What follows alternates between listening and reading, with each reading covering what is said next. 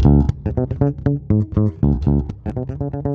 And welcome to today's episode of Everyday American English. I'm Lynn, I'm American, and I live in the state of Kansas in the United States. With this podcast, I'll help you improve your English listening comprehension by telling you short stories about my daily life in the United States. The best way to improve your English listening comprehension is to practice listening to English, so make sure to subscribe and get new episodes every Monday, Wednesday, and Friday. To check how much you understood of this podcast, you can read the transcript, which can be found on my website for a small fee, everydayamericanenglish.org. Feel free to contact me with any comments or questions you might have through Facebook, Instagram, or my email, everydayamericanenglishpodcast at gmail.com.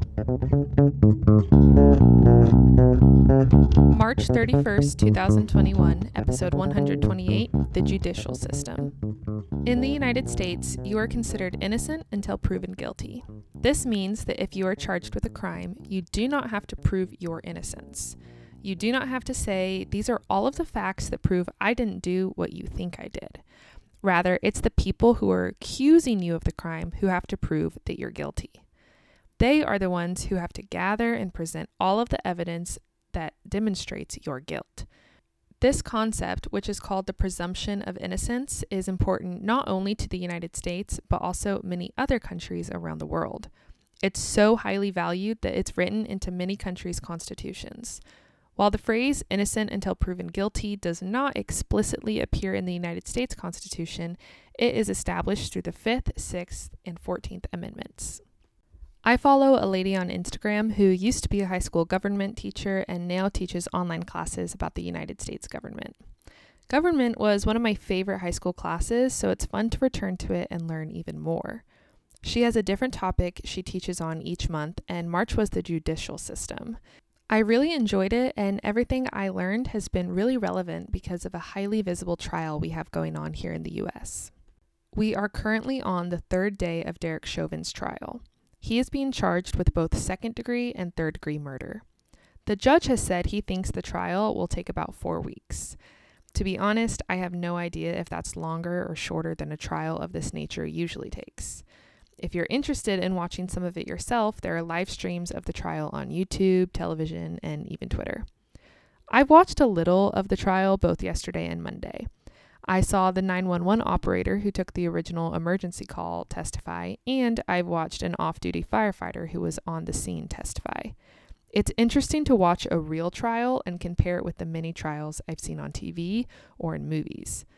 The real ones seem to be a lot less passionate and dramatic, which makes sense since their goal isn't to entertain an audience, but to make sure justice is served. Like I was mentioning earlier, although Chauvin has been charged with second and third degree murder, he has not yet been convicted of it. That means that in the eyes of the law, he is still innocent because a jury has not yet found him guilty.